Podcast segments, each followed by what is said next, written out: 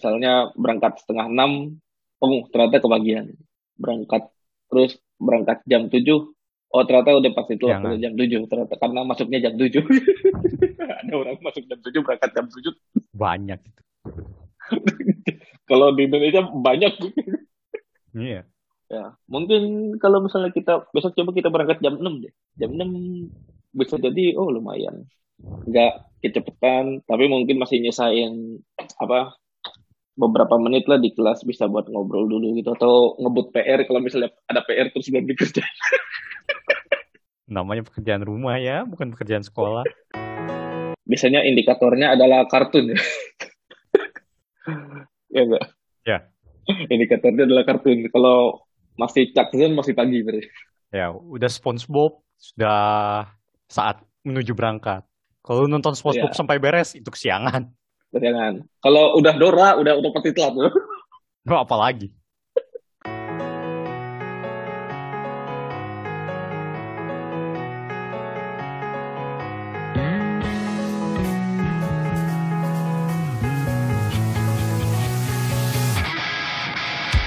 Selamat datang di podcast Bebas Linear. Di podcast ini kami membahas matematika dengan bebas namun masih berada di jalan lurus.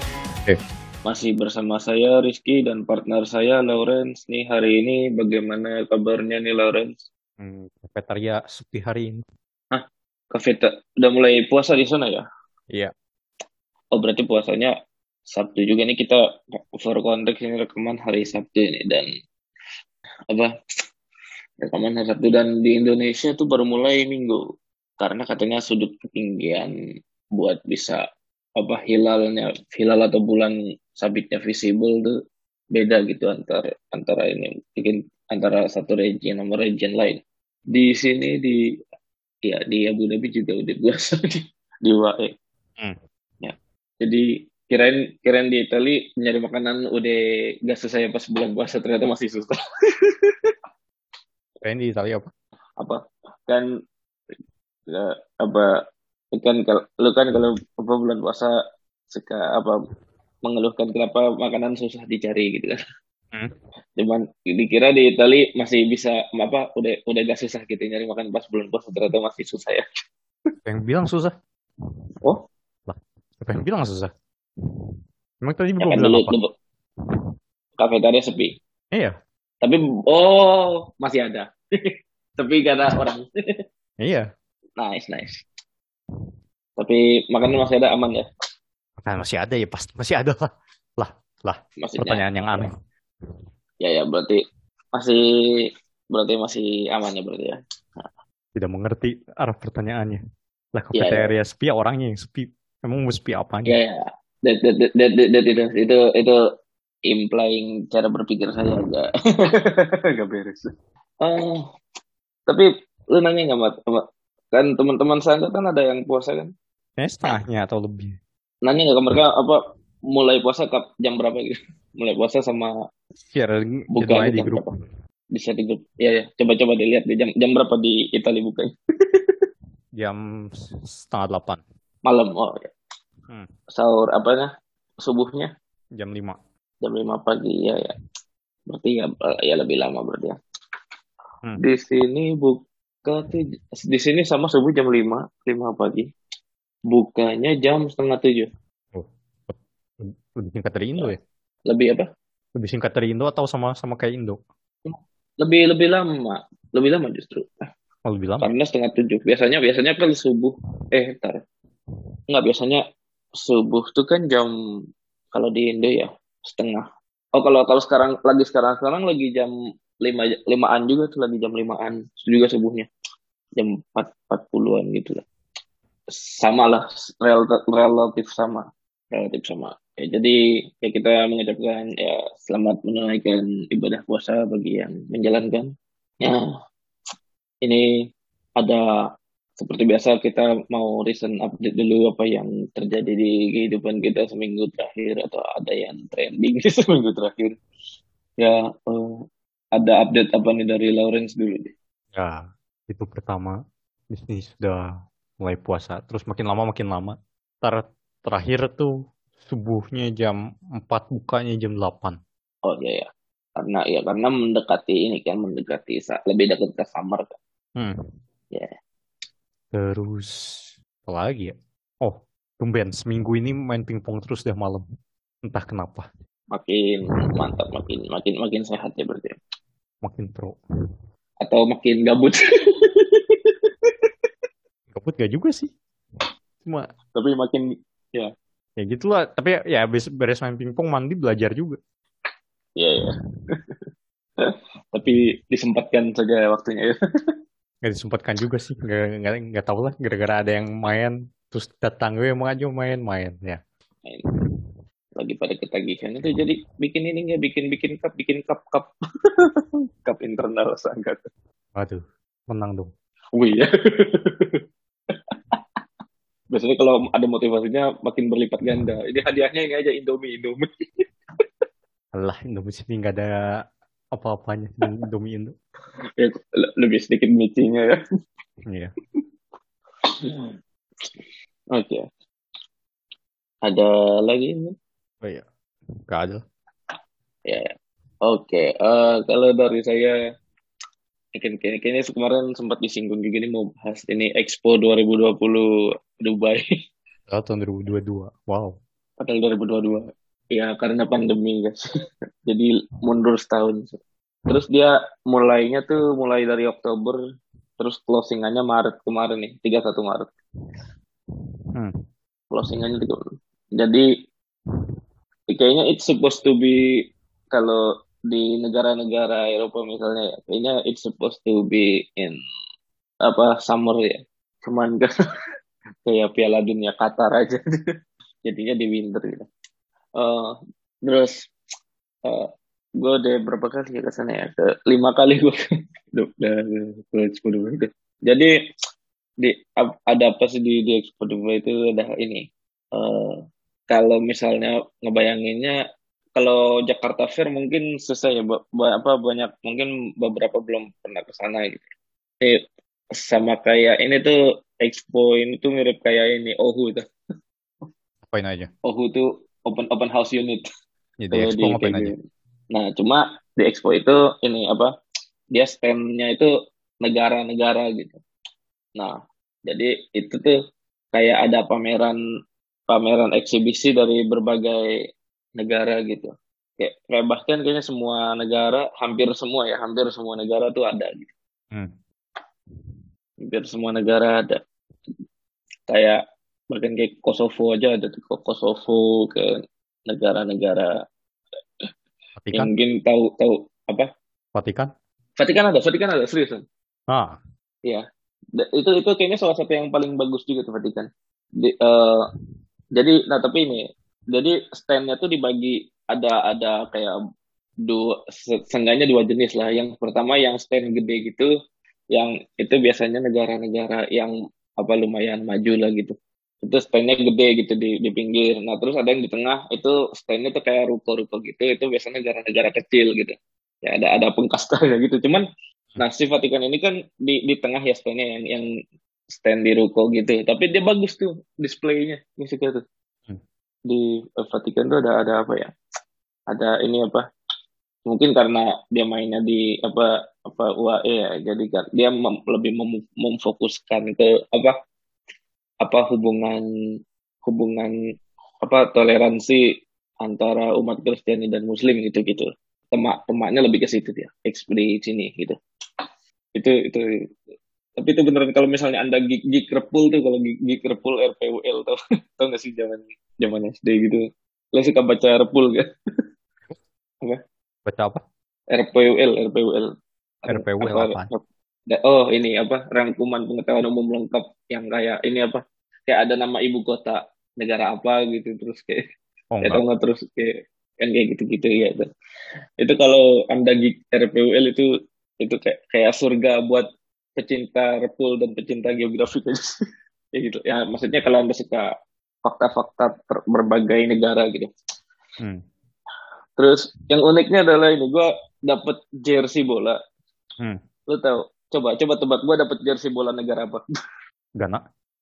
ya bukan bukan Ghana itu dari ya coba lagi coba lagi sekali lagi deh Benua lah, persempit lah. Oke, benua-benua Eropa. Oh, Eropa. Eh, hmm, hmm, Slovenia? Benar bukan? Apa? Ini. Jadi dari semua yang udah gue kunjungi, ya, gue tuh udah ngunjungin lebih dari kayaknya 150 negara tuh ada. Hmm, Dari lima kali ke sana. hmm. Dari semua negara yang gue lihat jual jersey bola, surprisingnya adalah San Marino. Oh, Cuy. Serius. ya? Neg- negara yang kayak kalau misalnya lo lihat prestasinya di bola, di sepak bola kayak sering seringnya tuh jadi lumbung gol gitu kalah 10 kosong kayak gitu gitu. hmm, Tapi itu satu-satunya negara yang yang gue lihat ya yang dari dari semua negara yang gue kunjungi yang jual jersey bola tuh gitu. hmm. Kayak, kayaknya mereka tahu ini selling selling poinnya bagus ini kayaknya selling point buat yang hipster hipster gitu loh kayak Hmm. kita timnas kita tidak bagus tidak apa-apa yang penting kita timnas kita yang paling wadau. Hmm. ya tapi ya tapi agak nggak agak apa ya susah juga sih karena profesionalnya juga dikit kan. Pemain Hmm. profesionalnya juga ya belum ini. Yang dibahas tuh kalau San Marino misalnya ini apa profesi ini apa kipernya profesinya apa gitu kayak. Backnya profesinya apa misalnya jadi akuntan di gitu gitu loh tapi ya itu menarik. Justru mereka yang dari yang gue lihat sa- satu-satunya yang jual jersey itu. Terus ya itu apa ya gue sukanya ini sih eh, oh ya Indon- Indonesia juga ada Indonesia negara ini. Hmm. apanya stand standnya Indonesia tuh. Itu lumayan dia kalau Indonesia gak tahu ya lebih kayaknya lebih ke display display aja gitu apa kayak kebudayaan sama ini.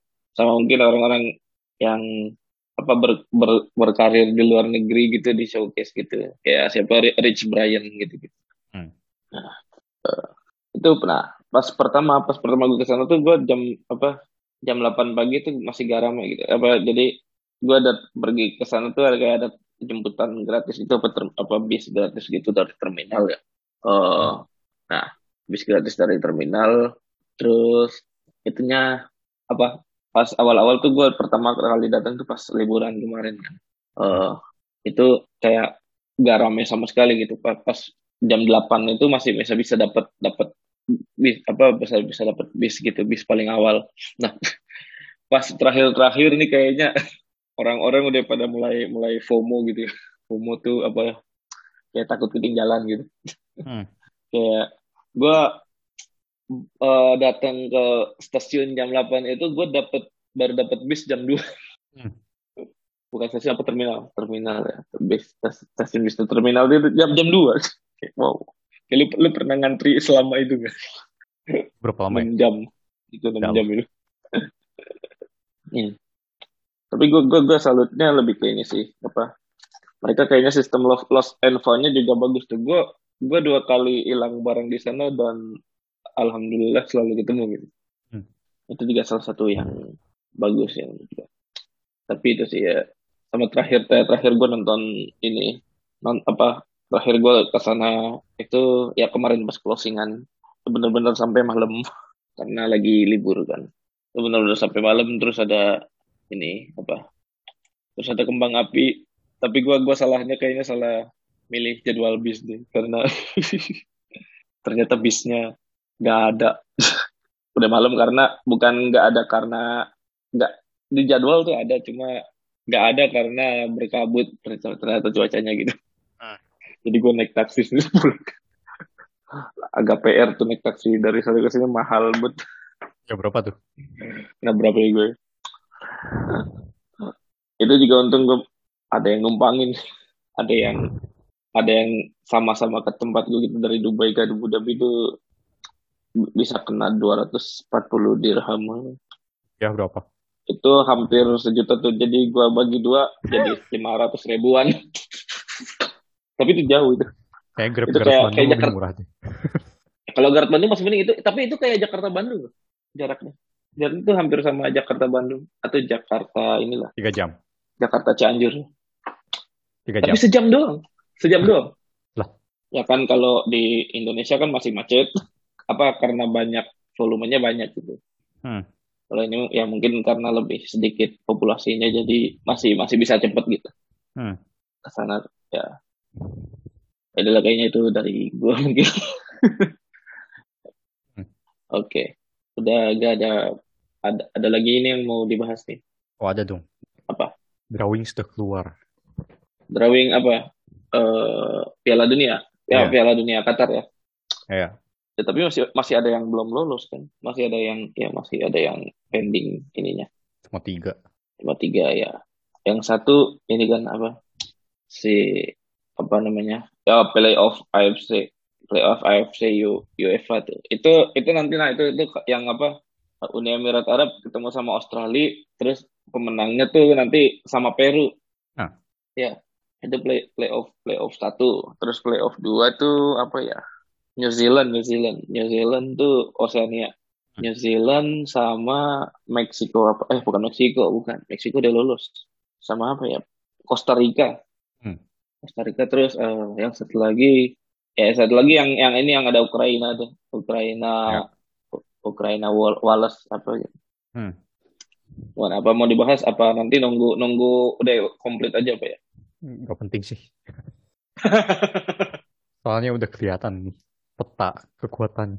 Iya tapi tapi ya tapi ya, kayaknya kalau Piala Dunia lebih, lebih ini kali ya maksudnya paling yang diprediksi tuh kalau misalnya ada Amerika Latin paling yang kayak Brazil Argentina kayak gitu udah auto lolos gitu. Hmm. Terus ke Eropa mungkin kalau negara-negara yang tier eh tapi tapi tapi Eropa gue gitu. Kalau negara-negara tier satunya kayak hampir dipastikan itu diunggulkan lah buat lolos gitu ya. Ya. Kalau Eropa gitu.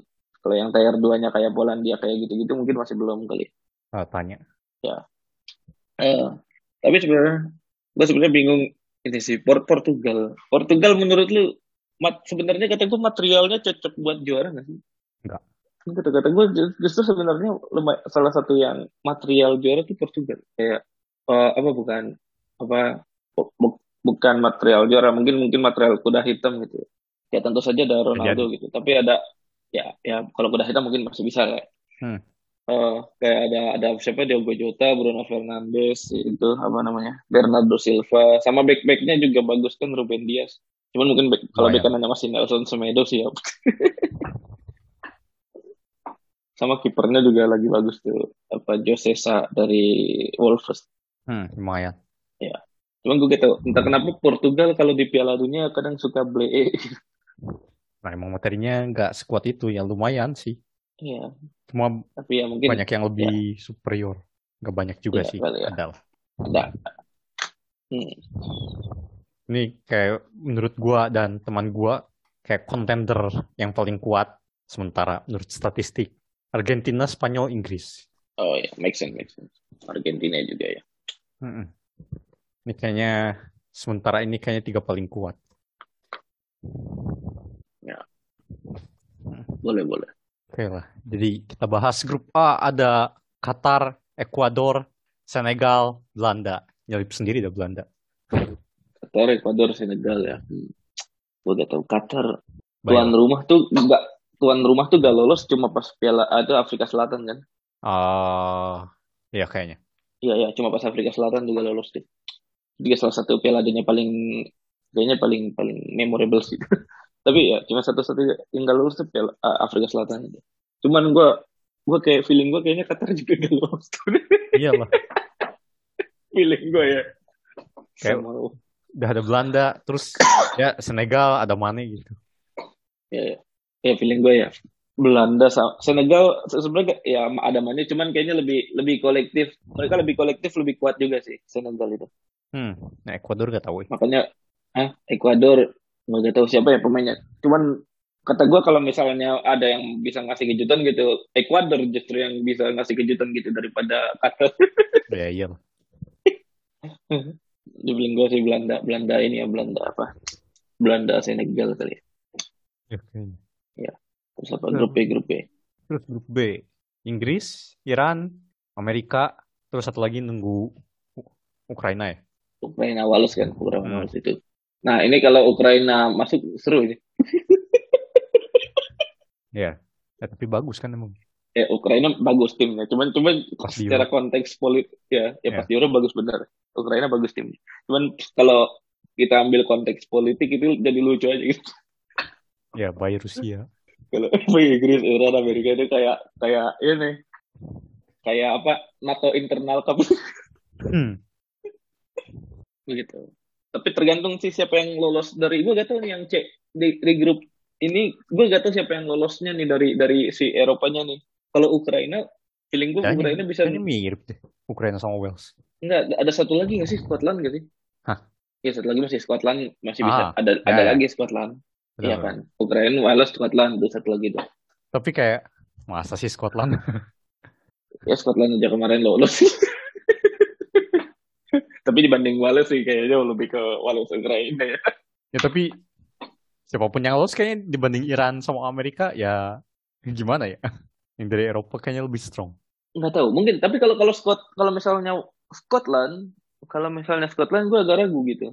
Bisa jadi Ing- Inggris sama Amerika gitu. Oh ya bisa jadi sih. Ya, bisa jadi Inggris sama Amerika. Eh, Scotlandnya gue gak tahu nih. Hmm. hmm. Tapi kalau Ukraina atau Wales ya Inggris sama Ukraina gitu lah. Hmm, atau sama Wales. Atau sama Wales. Amerika ada siapa? Oh ada Des. Oh iya iya, Amerika ada Des sama ada Pulisic kan. Ah. Amerika lagi lagi baru juga nih bikin bikin timnya nih. Kan Hmm. 2018 kan gak lolos kan itu. Hmm. Jadi kayaknya mau restruktur lagi. Ya, Hmm. terus di C. Oke, ada Argentina, Arab, Meksiko, Poland. Wah, Arab sama Poland ya udah. kenapa? Bukannya Poland mah kayaknya kayaknya iya. gitu, tapi feeling gue tuh Argentina sama Meksiko sih. Meksiko tuh salah satu yang. Tapi kata Meksiko Meksiko? kayaknya sekarang udah udah decline ya. Hah? Do, 2000 2010 2014 hebatnya kan mereka. Apa Meksiko? Ya, Ar- ya Meksiko. Iya makanya. Meksiko Kenapa- tapi kenapa tapi Meksiko? kadang suka ya su- suka mengejutkan juga Meksiko tuh kadang-kadang ya. Kadang-kadangnya entah seberapa sering. Ya gitu. 2014 misalnya 2014 tuh Meksiko tuh ngalahin apa ngembangin Brazil. Terus 2018 surprisingly lolos gitu dari grup yang apa Swedia yang isi apa korut Jerman itu. Eh korut Korsel, Korsel Jerman. Korea Jerman kan. Hmm. Korea Jerman itu lolos gitu sama sama Swedia Hmm. di 2018. Jadi 2022 gue nggak tahu ya bisa aja sih. Soalnya gue gue ngeliat Poland juga, Polandia juga kayaknya di kalau di turnamen agak kurang gitu. Apalagi Meksiko nggak sih? Ya just- justru karena ya nggak, gue gue ngeliat dari historis sih. Justru karena Meksiko Oh, oh, Meksiko lebih sering lolos gitu. Poland tuh kan histori sama squad sekarang tidak terlalu berhubungan. Contohnya Belgia. mungkin mungkin ya mungkin mungkin itu juga. Kalau kalau Belgia ya enggak kalau kalau kalau Belgia kayaknya masa keemasannya udah habis. Nggak habis tapi masih kuat. Ya udah pada tua Ya, sih. masih masih kuat lah tapi tapi maksudnya sebenarnya kesempatan mereka buat menang tuh kayak 2018 2020 gitu Mm-mm.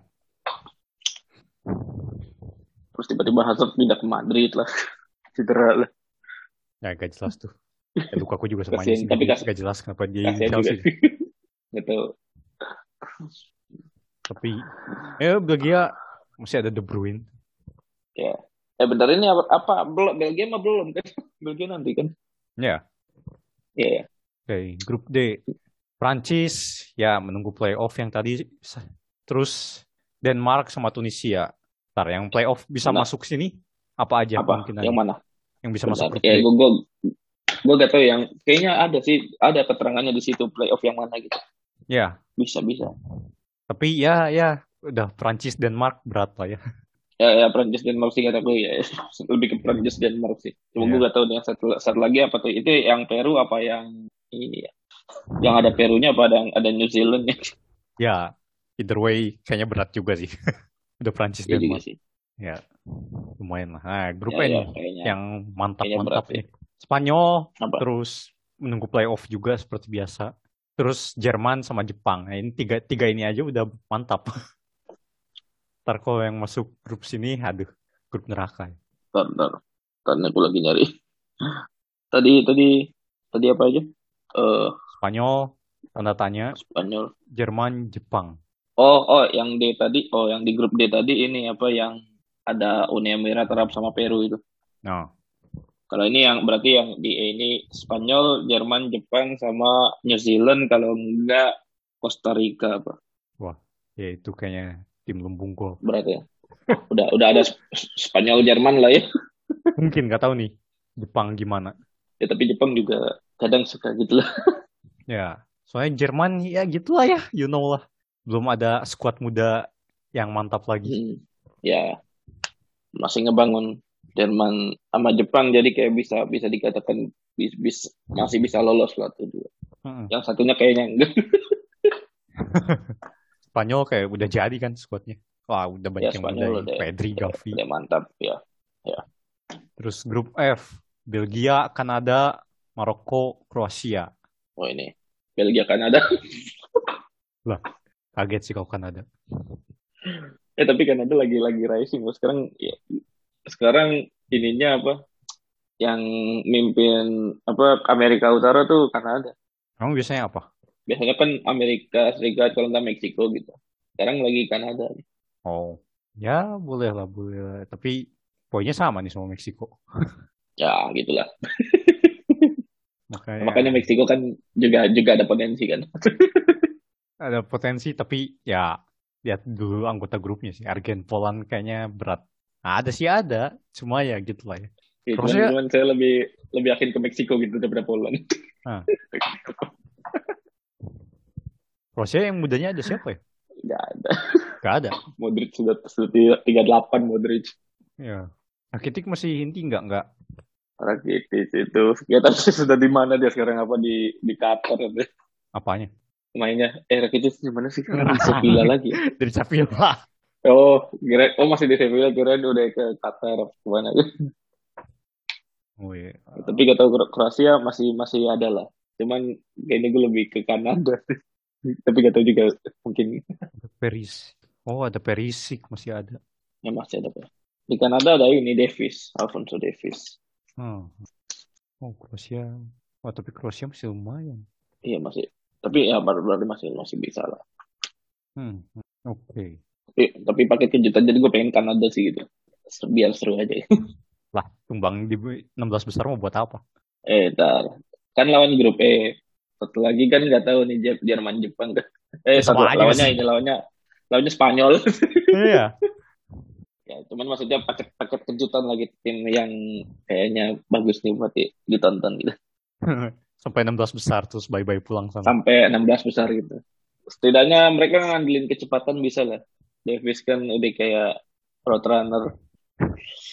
Kayaknya bola sekarang mengatakan kecepatan saja tidak cukup. Memang sih. Ya, tapi gak tahu. Ya, itu lebih ini aja. Hmm. Nah, terus grup G. Brazil, Serbia, Swiss, Kamerun. Ah, Brazil, Brazil for sure. Brazil tapi gak tau sama Serbia bersama Swiss, sama Swiss feeling gue ya. Ya, Serbia mah entah. Tapi tapi Serbia tuh yang ini in- nih Swiss ini yang bikin Italia playoff, Ya, Eh, Serbia yang bikin Portugal playoff. gitu. nah, bentar. Menarik juga. Iya kan.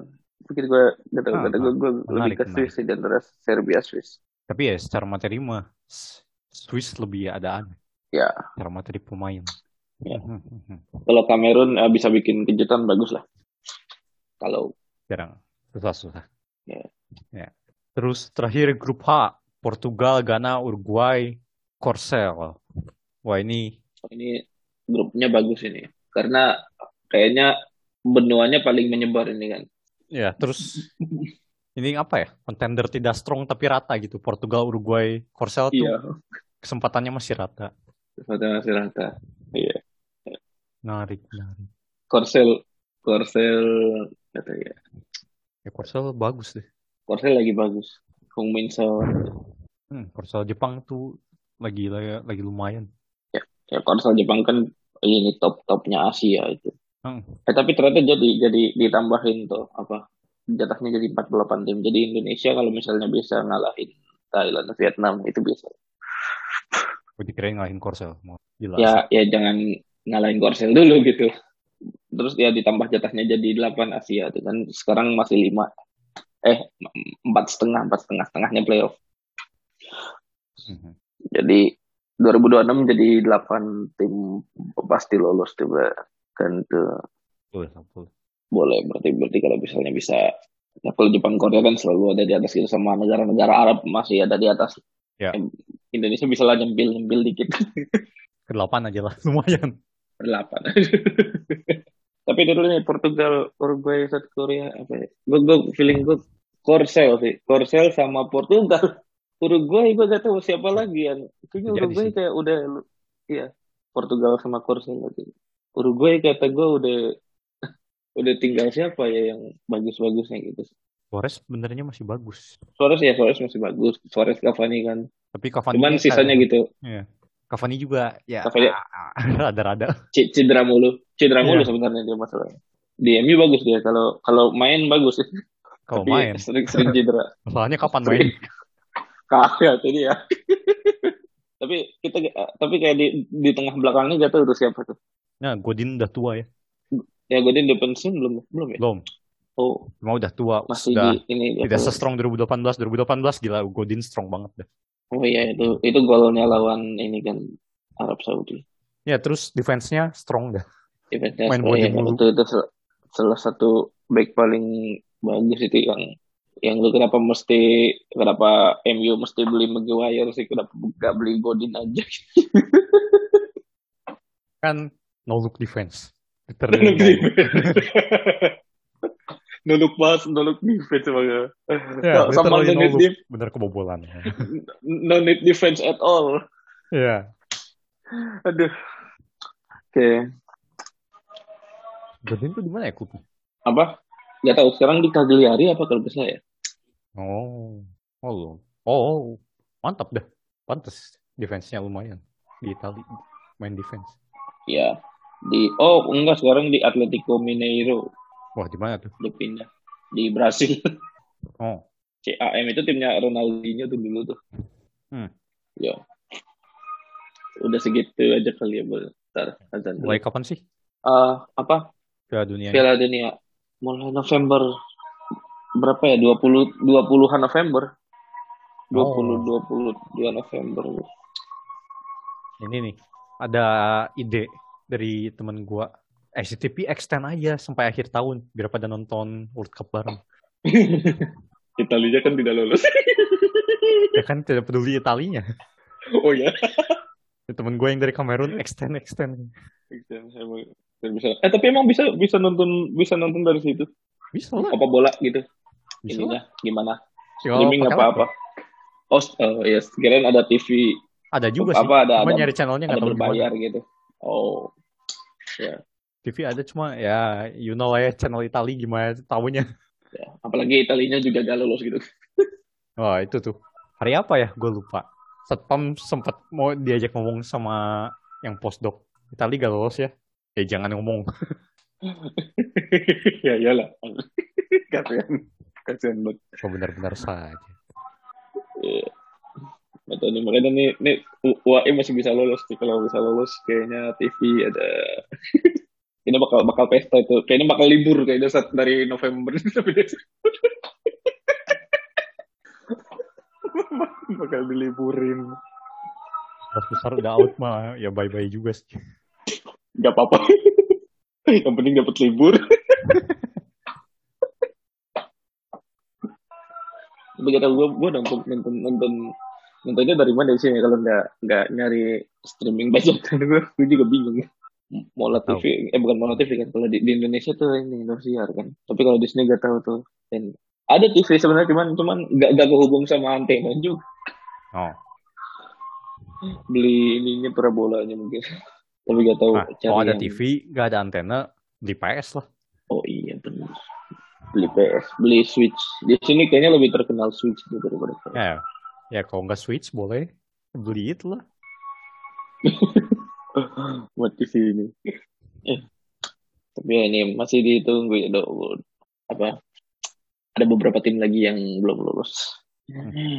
Menarik nih. Oke. Ada lagi? Udah lah, udah lama. Udah kayaknya sudah cukup kita recent update dan tadi bahas bola sedikit. Ya, kita masuk saja langsung ke bahasan utama.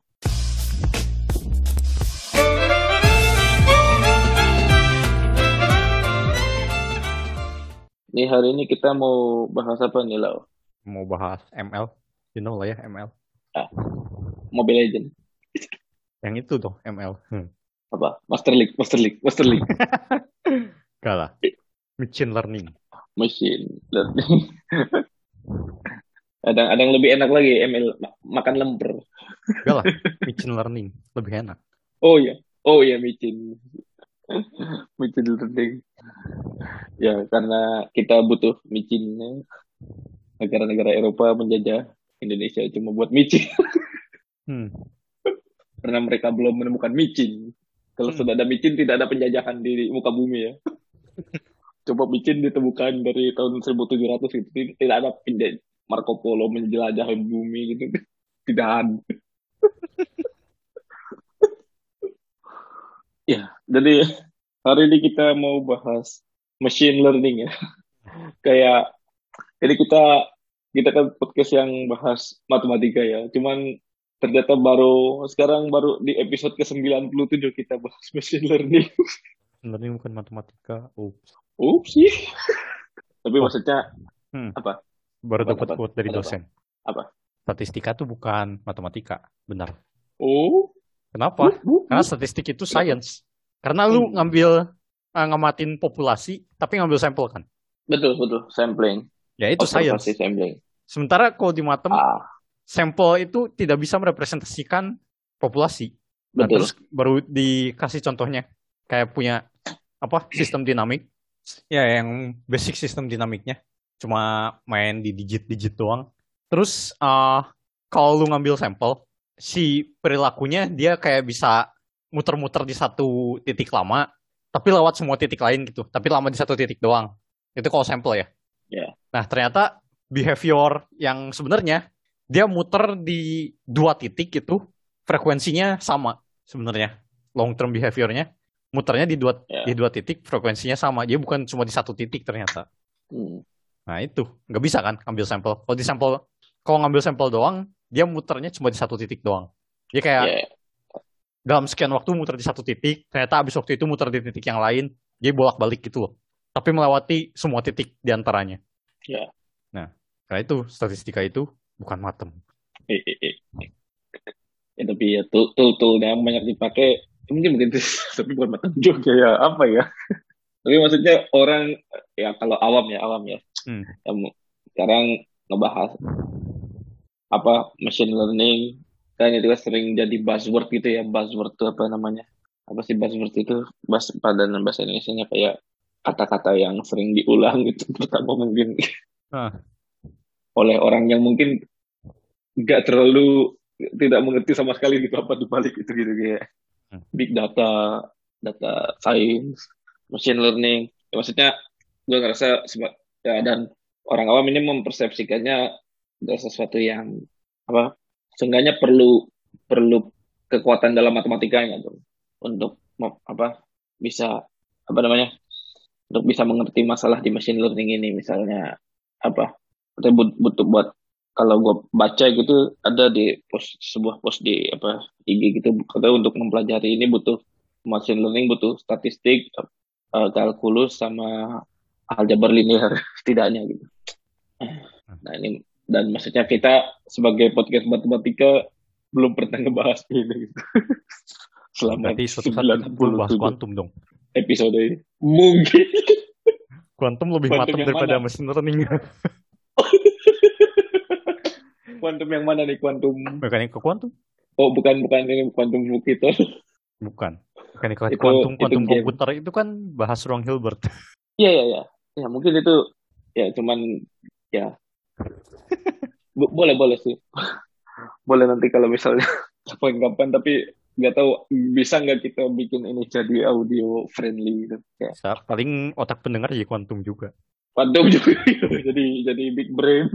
Iya. Ya, tapi maksudnya ya ini kita disclaimer ini kita bukan praktisi di machine learning mungkin kayak kita Ya. nggak nggak nggak terlalu mendalami ini cuman kebetulan saya ngambil course salah satu course di kuliah saya nih tentang machine learning ini. Sebenarnya nama resminya itu statistical learning, itu statistical modern statistical learning and data mining. Modern statistical learning, uh, prediction and data mining. Jadi dia nggak secara eksplisit menyebut machine learning itu, cuman yang biasanya yang sering jadi buzzword ini adalah machine learning. Hmm. Gitu. Ah, jadi apa machine learning itu? Ya, jadi machine learning ini inspirasinya adalah kayak gini. Ada pepatah yang mengatakan bahwa pengalaman adalah guru terbaik. Contohnya, misalnya kita kita baru datang ke suatu daerah gitu, kita cari kerja, terus kita dapat kerjaan, terus kita memperkirakan kapan waktu yang baik buat kita uh, berangkat gitu. Nggak terlalu cepat dan ya mungkin ada orang yang suka datang pagi-pagi ke tempat. Itu ada ada ada aja ada. Tapi mungkin kalau misalnya kita pengen yang nggak terlalu cepat gitu jadi kita nggak ngabisin waktu di kantor buat gak ngapa-ngapain misal. Atau dan juga nggak bikin kita terlambat. Jadi kita mungkin bukan berangkat kerja kali berangkat sekolah kali ya. Uh, kita coba-coba dulu gitu misalnya berangkat setengah enam oh ternyata kebagian berangkat terus berangkat jam tujuh Oh ternyata udah pas itu waktu jam 7 ternyata karena masuknya jam 7. Ada orang masuk jam 7 berangkat jam 7. Banyak itu. kalau di Indonesia banyak. Iya. Ya, mungkin kalau misalnya kita besok coba kita berangkat jam 6 deh. Jam 6 bisa jadi oh lumayan. Enggak kecepatan, tapi mungkin masih nyesain apa beberapa menit lah di kelas bisa buat ngobrol dulu gitu atau ngebut PR kalau misalnya ada PR terus belum dikerjain. Namanya pekerjaan rumah ya, bukan pekerjaan sekolah. Iya, iya. Dan sekolah adalah rumah kedua.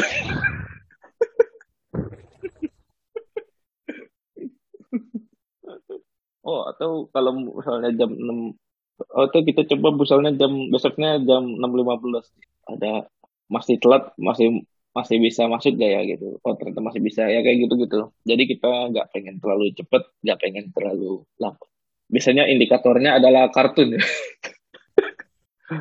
ya enggak? Ya.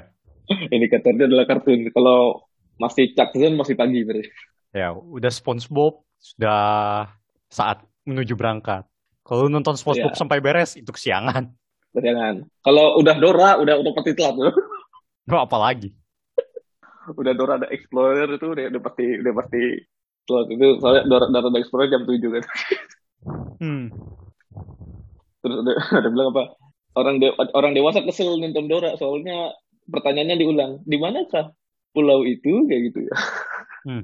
padahal emang itu tontonan buat anak kecil emang ada saja soalnya kalau masih dewa, udah dewasa masih nonton Dora itu aneh gitu padahal itu memang buat ini anak kecil untuk lebih aktif gitu sebenarnya ya tapi kalau anda orang dewasa tidak nonton SpongeBob masa kecil anda kurang bahagia melewatkan SpongeBob ya mungkin. Cuman SpongeBob yang terakhir-terakhir udah agak aneh menurut saya. Ah iya. iya SpongeBob klasik tuh satu, satu satu sampai empat masih klasik lah. Musim ya. satu sampai empat. ya oke. Okay. Nah jadi itu tadi konsep yang ingin diterapkan dalam machine learning itu adalah kita uh, pengen dikasih jadi komputer kita berikan data berupa input ya tadi misalnya inputnya adalah kita berangkat jam berapa gitu kapan waktu kayak tadi kapan waktu kita berangkat. Nah, outputnya adalah kita nyampe kapan atau kita terlambat atau tidak gitu. Nah, nanti komputernya bisa ditugaskan untuk memprediksi kalau dikasih inputnya sekian yang kita belum pernah alamin, outputnya akan seperti apa gitu. Hmm. Jadi ya tujuannya adalah untuk memprediksi output menggunakan data input gitu. Hmm. Oke, lanjut loh. Ya, tapi ya namanya juga komputer lah ya. Nah, namanya juga komputer jadi cuma bisa prediksi aja gitu kan. Ya. Jadi dia tujuannya prediksi menggunakan data yang ada. Nah, jadi apa ada kan orang juga ada yang sering bilang AI, artificial intelligence. Tapi ada yang bilang juga machine learning. Sama atau beda sih ini machine learning sama artificial intelligence. Jadi sebenarnya machine learning itu salah satu bagian dari artificial intelligence, nah, yakni mesin yang meniru kemampuan kognitif manusia. Meskipun beberapa ahli AI menolak definisi ini karena menurut mereka thinking humanly atau berpikir seperti manusia, kadang memunculkan bias emosional dan sebagainya. Dan mereka lebih senang dengan term berpikir rasional, artificial intelligence ini.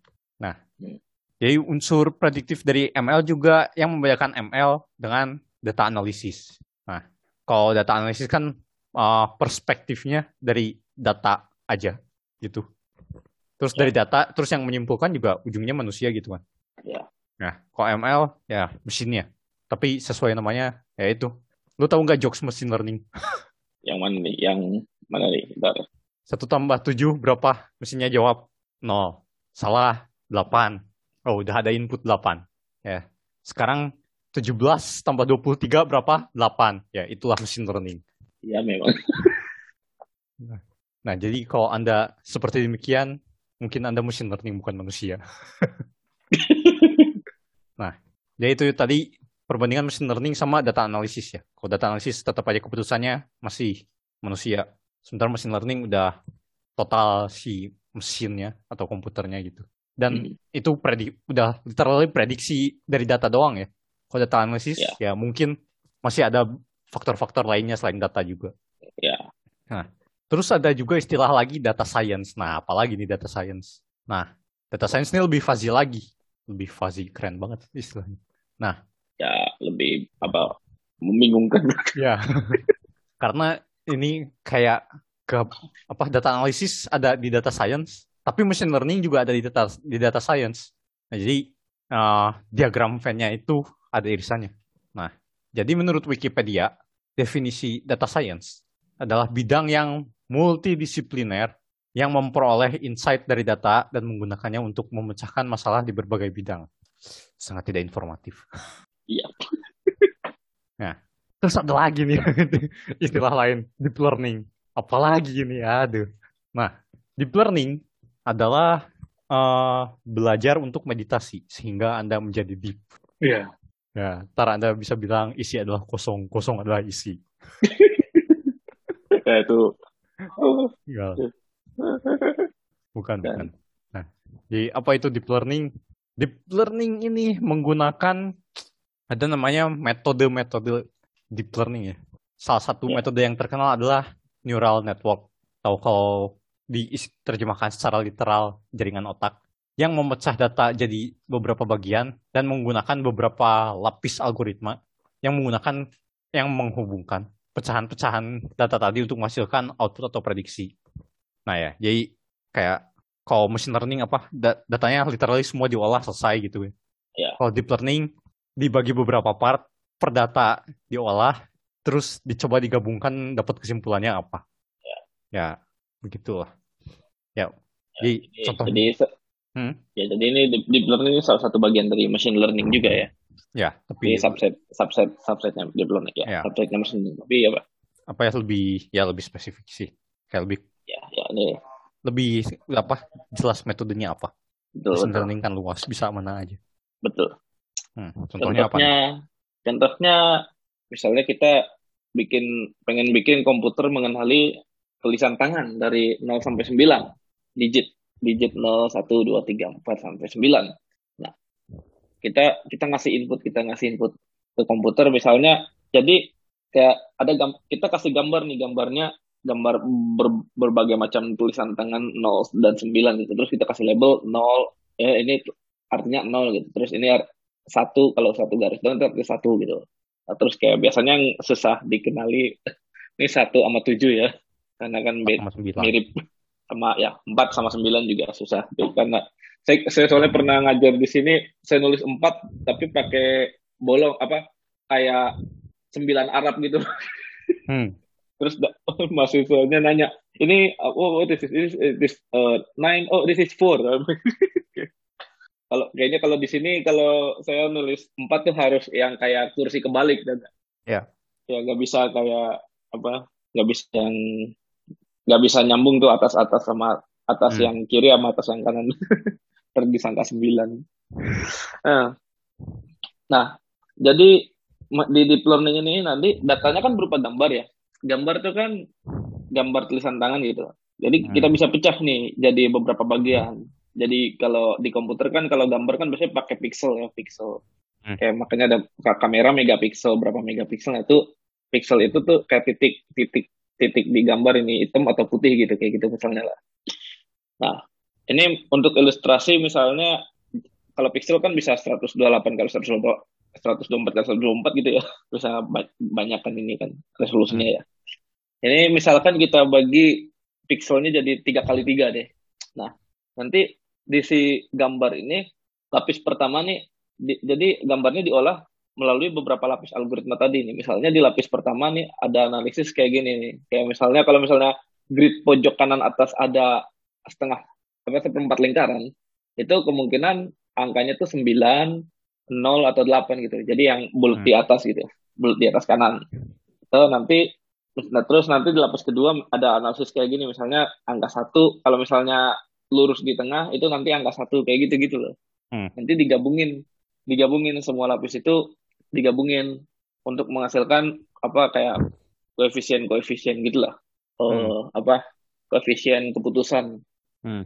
nanti ketika dikasih gambar orang baru nih orang baru nulis nanti hmm. nanti bisa nebak gitu angka digit angkanya apa gitu terus tahunya tebakannya B Katanya B orang iseng B. Bukan angka Udah antara ya. 089 B ada. B. Ya. Nih mungkin tuh kalau penjelasan tentang deep deep learning sendiri ya yang khusus deep learning ini yang lebih bagus. Sebenarnya saya suka ini ini tantangan bagus yang ada di Triblu One Brown ada juga tuh tentang neural network. Hmm. sama yang yang saya suka ini, ini Vsauce Vsauce yang Minfield Minfield Minfield judul episodenya Stillwell Brain, The Stillwell Brain. Kalau ini si Vsauce ini dia pakai orang, orang beneran nih. Jadi orang beneran kayak sekelompok anak-anak kayaknya remaja gitu. Sekelompok anak remaja disimulasiin simulasi neural network gitu gitu. Hmm. Ini keren ini. Ini nah. Stillwell-nya refer ke siapa nih? John Stillwell atau bukan?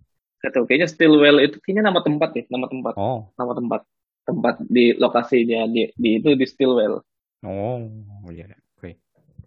Nah, nah, ini sekarang biasanya kalau kita bahas aplikasi di akhir ini coba kita kasih di awal. Ya. Yeah. tahu. Mungkin lebih termotivasi. Contohnya apa nih? Nah, jadi contoh tadi adalah pengenalan digit angka. Contoh lain adalah deteksi email spam. Nah, pernahkah email yang Anda terima, yang seharusnya Anda terima, tapi tidak kunjung datang, Ke manakah email itu? Ayo, di mana? Tanya peta, tanya peta. Ayo, dicuri swiper. swiper jangan mencuri. Swiper jangan mencuri. Nah, jadi jawabannya ke mana? Cobalah cek uh, bagian spam di email Anda. Mungkin emailnya nyangkut di bagian spam.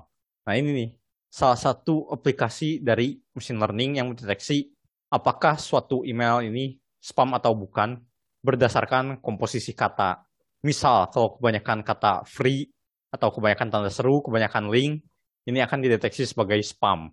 Karena biasanya iklan-iklan yang pakai kata free, terus tanda seru buat promo-promo, terus link yang direct sana sini juga biasanya itu iklan. Dan biasanya iklan-iklan itu masuknya spam. Nah, terus uh, sekarang juga di SMS juga ada ada deteksi spam ya. Saya gue yeah, pernah yeah. berapa kali ya ini suspicious spam. Eh tapi emang bisa SMS SMS gitu. SMS, ya. Di gak tau gue kayaknya sering-sering banget tuh nomor SMS spam tau gak sih apa judi togel kayak gitu-gitu. Tapi tapi dia tapi dia ngirim tuh sekarang tapi lu main pinter juga loh. Tau gak? Apa? Jadi tuh jadi togel misalnya tulisannya jadi togel. Kan kan spam biasa gitu kan. Jadi hmm. togel tapi di, di, di, dibikin jadi angka gitu. JUD satu, ya, ya, ya. T nol, G tiga L gitu. Ya ya. Kalau di SMS gue udah masuk spam yang gitu. Ya, cuman gue gak bisa, gue gak bisa naruh di tulis spam apa, apa, apa mungkin belum gue setting apa gue gue gak ngerti cara settingnya. Ya. Kayaknya kurang canggih kali. mungkin. Nanti gue cek, cek harusnya bisa sih. Itu HP beli tahun Tapi berapa? sekarang itu gue Oh enggak, gue baru beli yang kemarin. Ini gue yang HP lama sih 2017. Ah ya, lu ganti. Ya atau gue ganti nomor kali nomor gue kayaknya udah kesebar ke mana-mana tuh kayaknya gara-gara mungkin ngisi ngisi pulsa di mana gitu kan oh iya iya bisa jadi yang, yang kayak gitu-gitu tuh lu balas lah Anda mau jadi togel, saya bandarnya. Saya bandar. bandar selalu menang ya. Iya. Nah, terus aplikasi lain adalah untuk mendeteksi penyakit, terutama untuk penyakit-penyakit dalam yang sulit diperiksa secara langsung. Nah, dia kan kalau penyakit organ ya karena keterbatasan alat dan lain sebagainya kadang-kadang terlewat gitu diagnosisnya. Nah, kita bisa memprediksi keberadaan penyakit atau seberapa besar seseorang berisiko terkena suatu penyakit dengan menganalisis kandungan zat kimia dalam darah atau faktor-faktor lainnya seperti demografi, usia, dan pola hidup. Ya, terus disimulasikan lah ya di mesin learningnya. Kira-kira beginilah hasilnya. Cuman itu sebenarnya buat lebih ke alat bantu buat ini ya, ya. bukan buat auto diagnos ya, beda ya. Ya, tapi lebih ke alat bantu kira-kira anda peluang ini. Jadi kalau misalnya ternyata peluangnya lebih gede terkena penyakit ya mungkin anda harus diagnos tetap harus diagnosis ke dokter gitu. Ya perlu yang lebih lanjut. Ya hmm. Ya, tapi bener loh. Kayak gue kan sini udah gak pernah makan gorengan. Di kafetaria gak ada gorengan. Oh di kafetaria gue ada tapi gorengan Arab terus kalinya beli lace masuk angin Oh iya berarti. Terus gue gua kecapean, perasaan aktivitas sama-sama aja. Ya suhu emang lagi berubah sih. Terus makan lace kan, coba stop makan lace-nya. Lah tidak masuk angin. Berarti salah satu faktor. Oh, oh iya iya. Itu itu itu sebenarnya adalah salah satu berpikir. Contoh yang pengen dipikir. Nah ini. Machine learning. Machine learning. Machine learning. Tapi machine learningnya tidak butuh input data apa pun. Iya. Nah, oke. Okay. Oh, butuh dong. Kan kan makan les sama tidak makan les itu kan data itu. Wah, benar juga. Tapi datanya tidak terproses secara algoritmik yang jelasnya, begitulah. Iya, iya. Ya, betul, betul. Nah, terus aplikasi lainnya yang ya kayak deteksi email spam, deteksi penyakit, ya boleh lah ya, walaupun kurang menggiurkan gitu buat mungkin yang mendengar. Buat yang mendengar mungkin lebih menggiurkan, kalau machine learning bisa memprediksi harga saham. Bisa loh ya prediksi, tapi tidak dibilang prediksinya pasti benar. Betul. Nah, jadi gimana caranya? Jadi uh, kita input data performa perusahaan dan data ekonomi di sebuah negara tempat perusahaan tersebut. Nah, terus ya di running aja di programnya. Terus ya bisa jadi si programnya memberi uh, prediksi harga saham kira-kira enam bulan ke depan gimana. Soalnya saham kan tidak sefluktuatif yeah. kripto ya. Kripto kayaknya lebih fluktuatif, kayak mesti ngecek terus. Iya, yeah, yeah. betul betul betul. Yang saham kayaknya urutannya ya untuk saham mungkin ya tapi tergantung jenis sahamnya juga sih. Yeah. Kadang ada yang saham-saham gorengan gitu kan. Ya, ya sih, ya, ya sih. Cuma ya mostly yeah. lebih stabil dibanding kripto. Kripto kan naik turunnya cepat. Iya, yeah, ya. Yeah. Betul. Nah, nah, terus apa lagi aplikasinya? Silahkan cari sendiri sebagai PR. ya tapi banyak lah ini kayaknya di mana-mana jurnal tuh banyak istilah machine learning, machine learning. Seriusan. Menggunakan ya machine learning untuk learning machine itu apa ya? Learning machine. Mesin yang belajar. Bentar, coba. Bentar. Ini kan kalau machine learning kan mesin berarti harusnya sebenarnya learning machine ya, bukan machine learning ya istilahnya iya. ya. Mesin ya, learning kan sebenarnya mesin, mes, mesin yang belajar ya. Iya kan iya. kalau pembelajaran mesin. Pembelajaran mesin. Jadi apa maksudnya pembelajaran mesin? Jadi, Tidak jelas. Kalau manusia manusia machine learning masih mending. Human machine learning about machine. iya. Harusnya learning machine kan iya. kan mesinnya yang belajar. Iya.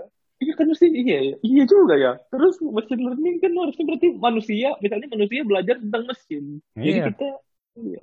Siapa yang oh. mungkin istilah ini? Mengecewakan. Ah, ya juga ya. Ini saya juga ya tolong pada Pak Ivan Lanin mungkin bisa dimbak. Gimana ini? Gimana bikin istilahnya ini? Iya juga ya. Aduh. Pembelajaran mesin, pembelajaran mendalam. Oke. Okay. Apa bongkar mobil F1? Bukan mobil F1. Kenapa bongkar mobil F1? Iya belajar mesin ya betul. Iya. Oke. Okay. Itu tadi aplikasi kira-kira apa saja yang bisa kita lakukan dengan machine learning. Tapi sebelum kita ingin men-tackle suatu masalah dengan machine learning, kita harus tahu dulu jenis masalahnya ini apa. Jadi kita punya masalah nih. Kita punya masalah yang ingin kita selesaikan dengan machine learning. Kita harus tahu jenis masalahnya ini apa nih, biar kita tahu tool apa yang digunakan untuk machine learning ini. Karena kan banyak kan tadi seperti lo bilang juga machine learning kan salah banyak juga tuh uh, toolnya. Dan beda beda masalahnya, beda juga alat untuk memecahkannya gitu. Hmm. Nah, kita bisa bagi be jadi beberapa kategori nih. Yang pertama masalah mesin masalah masalah masalah ini bisa kita bedakan berdasarkan jenis outputnya. Hmm. Uh, yang pertama kalau dari jenis outputnya ini adalah uh, kualitatif. Hmm. Kualitatif ini artinya hasilnya berupa kategori. Hmm. Misalnya kayak tadi uh, email ini spam atau tidak gitu. Kan ya atau tidak gitu. Ya. Atau diagnosis apa misalnya apakah prediksi atau diagnosis sih apa prediksi apakah seseorang ini terkena penyakit ya atau tidak gitu. Nah ini salah satu kategori itu bisa bisa kategori ya tidak atau 01 gitu. Bisa juga beberapa kategori misalnya memprediksi genre musik favorit berdasarkan daftar lagu yang sering diputar. Ini yang dijalankan Spotify dan kawan-kawan ini. Spotify kan mau. Kapan nih kalau kita eksklusif Spotify kita bisa ada di jersey Barcelona loh, jangan salah Jadi misalnya ya memprediksi genre musik favorit dari genre-genre lagu yang diputar. Contohnya ya kategori itu kan beberapa kategori ya, bisa pop, rock, atau dangdut, atau jazz sesat. Apa? Genre sesat. Nggak ada sih. Genre sesat. ada ya. Nah dan kategori ini sebenarnya bisa juga kategorinya nih ada urutannya gitu. Hmm. apa? Ada urutannya. Misalnya prediksi risiko terkena penyakit gitu. Misalnya sedang rendah sedang atau tinggi. Tapi kita nggak tahu nih rendah sedangnya se dari rendah ke sedang sama sedang ke tinggi jaraknya sama apa enggak gitu Nah itu mungkin ini sebenarnya adalah kualitas kualit kuantitatif tapi dicoba dimasukin ke kualitatif mungkin mungkin kayak gitu tapi uh, apa kategori itu bisa juga hasilnya kayak gitu. Yang gue mau nanya panah di kategorinya apa? Oh panah kategori ini ya kategori kategori aljabar ya iya ya. Yeah. Nggak tahu panahnya bukan homeomorfisme sih yang hmm beda ini kategorinya kita nggak ada panah-panahan di sini. Oh, sayang sekali. Sayang sekali ya tidak tidak ada panah-panahan di sini kategori. Jadi itu kategori aljabar itu ya. Hmm. Kategori di uh, uh, bidang aljabar. Nah, kalau masalah ini punya output eh, output output kualitatif kayak tadi berupa kategori. Nah, ini masalahnya biasanya disebut uh, klasifikasi atau pengelompokan. Nah, uh, selain outputnya berupa klasifikasi, ya outputnya berupa pengelompokan kelompok-kelompok kategori, ya outputnya juga tentu saja bisa berupa angka gitu. Yang disebut uh, masalahnya kuantitatif, berupa bukan angka bilangan ya. Hasilnya itu berupa bilangan. Jadi ya contohnya tadi memprediksi harga saham atau memprediksi harga penjualan barang, uh, bukan harga penjualan, total total penjualan barang itu dari suatu agensi gitu. Misalnya diberikan apa kita misalnya promosi di TV ngeluarin sekian promosi di radio ngeluarin sekian pengeluaran di koran ngeluarin sekian itu kita bisa prediksi dari promosi itu harga penjualannya berpengaruh atau tidak gitu. Dan uh, kita bisa prediksi angkanya juga. Atau misalnya contohnya adalah seberapa banyak kandungan gula dalam tubuh.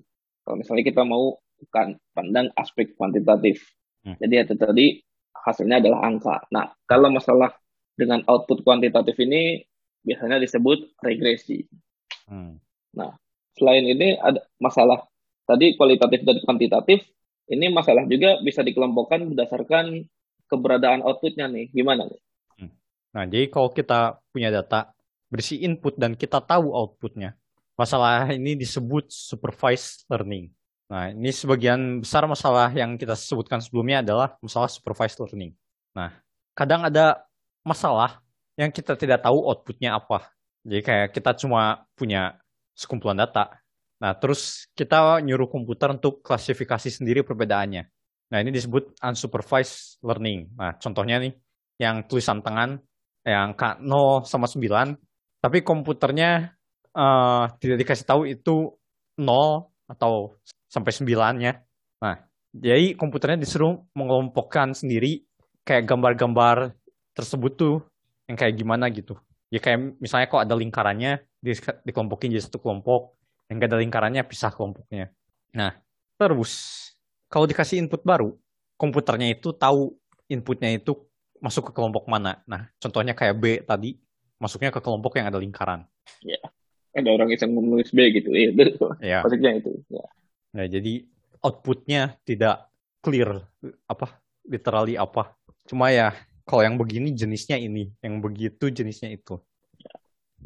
Cuman mungkin yang kita bahas sejauh ini, yang akan kita bahas hari ini mungkin yang supervise aja gitu. Ya, karena ya Kiki kan sudah punya supervisor ya. Iya. Ngapain kita bahas yang unsupervised? Iya, ya.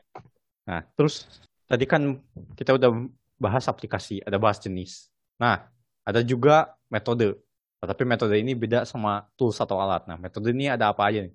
Ya, jadi metodenya sebenarnya secara umum ya, metode machine learning secara umum nih uh, di machine learning ini biasanya kita punya dataset, misalnya kita tadi ya cuma bahas yang supervised learning lah.